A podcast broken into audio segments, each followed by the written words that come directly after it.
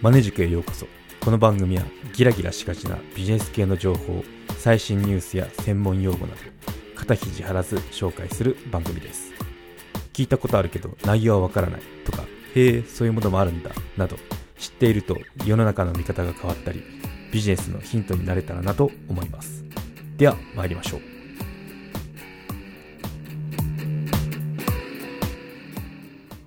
はい今回は新型コロナの中小支援金ですね。経済産業省の話題が気になったので取り上げてみようと思います。経済産業省中小支援金の受付31日開始。最大250万。5月末まで。ということですね。はい。経済産業省は24日新型コロナウイルス感染拡大で売上が減少した中小事業者に最大250万円を支給する。持続事業復活支援金について今月1月ですね。31日に申し込み受付を開始すると発表した。締め切りは5月31日で専用のウェブサイトのみで受け付けます。ということですね。はい、でこの制度なかなかこうユニークで、まあ、支援金はそのどうやったら、まあ、どういった条件でその、まあ、対象になるのっていうようなのが書いてるんですけどちょっと触りだけ言うと支援金は2021年11月から2022年3月のいずれかのいずれかですね。いずれかの1か月の売り上げが2018年から2021年の2位の年と同じ月と比べて大幅に減少した事業者が対象ですよということで中堅中小事業者は売上規模や減少額減少幅に応じて最大250万円。個人事業主には最大50万円を支給しますということで、まあ、ここだけ聞くとおおすごいなと思うんですけど。あとまあ金額だけに注目しちゃいがちですよね。あ250万なんだとか。あとまあ個人事業主は50万なんだなんですけど、まあ、その内訳ってどうなのっていうのはやっぱあのニュースだけでこの情報を得るのではなく実際にその経済産業省の方のあの資料がなかなかあの結構分かりやすいなと思いましたね。うん。またリンク貼っておくのであとこの記事の時事通信のあの原文の方もリンク貼っておくのであの興味ある方覗いてみてくださいっていうところなんですけど、うん。まあ、この250万と50万どういうことなのっていうのをまあこれから確認していこうと思いますね。うん、そうですね。まずポイントから言った方がいいのかな、うん、PDF になってるんですけど PDF の3ページ目でいろいろこの授業復活支援金の概要っていうのが書いてるんですよ。でここでまあその、まあ、コロナウイルスで影響を受けた方、まあ、中小企業中小企業ですね。とあとフリーランス個人事業主の方に対して事業規模に応じた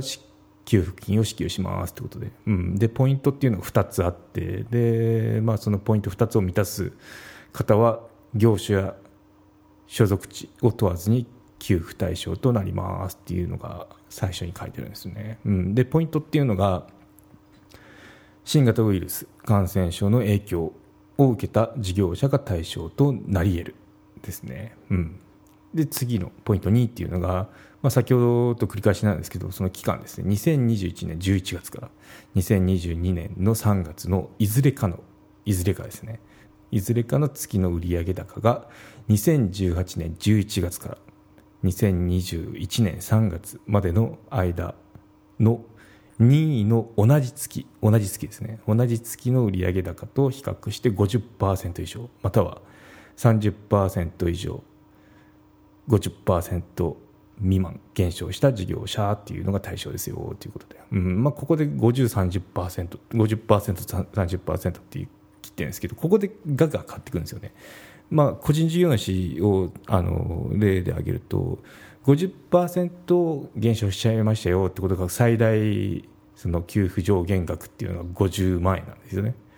でも、まあ30%以上50%未満、まあ、50%まではいかないんですけど、まあ、30%以上ですよで、まあ、そのレンジにいる方っていうのは30万ですね。うん、ということでこんな感じで分かれてますね。うん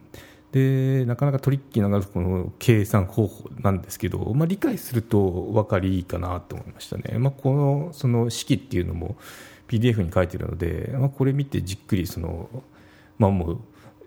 リアルに影響を受けてる方っていうのはもう自分ごとなんで計算してみるといいかもしれないですね、うん、まずその一番その振れ幅っていうのが、まあ、ざっと説明するとなんですけど振れ幅が大きいところを任意でピックアップできますよってことですね、うん、でこの文面を見てると、まあ、その2018年11月から2019年3月とかいうので、まあ、区切ってるのとあともう一つ2019 9年の11月から2020年3月までってことで、まあ、5か月ですよね。5か月で区切ってるんですよね。でそこでこうあの、まあ、5か月間でその間であのなんだろう大きな同じ月で変動があったところを使えるっていう2位にピックアップして使えるっていうことでちょっと分かりづらいんですけど、まあ、5か月で、まあ、月の平均売上、まあ、月売上が100万としましょうか普通の時に。100万だったら5か月なんで500万ですよね。500万でしたと。で、まあ、ある年のまあ、もちろん年次内に入っている年の売り上げがガンって下がって、まあ、20万になっちゃいましたよと言った時にだだけどまあこれちょっと計算しやすいために普通にあのその月だけ20万になったとしましょうか、うん、多分ありえないと思うんですけど、その時に、まあ、普通だったら500万ですよね、そのレンジ内っていうのは5か月なんで、ただそうなったその20万になってしまったっていう時は、えっと、420万になりますよね、420万、80万円あの下がっちゃったわけですね。うん、こういった時はまあ使えますね、うん、リアルだったらもっとあのなんだろう。その一月だけガンと落ちるんじゃなくてもうずっとこう低空飛行してると思うんですけどねもうちょっと説明しやすいためにあのそんな例を挙げます。はいまあ、普通だったら500万なんですけど、まあ、その対象月でピックアップできるそのガクンと下がった20万っていうここがそのなんだろうキーな数字になりますね。うん、で基準期間の売上高マイナス対象月の売上高かける5なんですよね、うん、なんで基準期間の売上高ってまあもうちょっと簡単に計算しやすいように、まあ、500万ですよね。100×5 にしましょうか。100×5 で普通だったら500万でした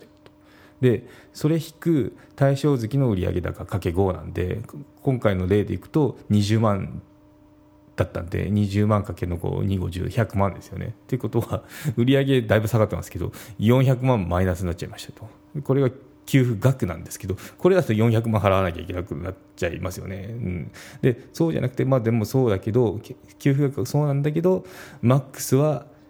個人事業主だったら50万なんでっていうことでまあ50万が。支払われるということで、まあ、ちょっと極端な例挙げましたけど、こういった計算になりますね。うん、なんで、まあ、詳細はちょっとあのこの PDF の3ページ目なんで、見てあの計算してみるといいかもしれないですね。うんまあ、これが個人事業主の場合で、で法人だとまたこれがあの250万とか言ってましたけど、いろいろその規模で変わってますね。うん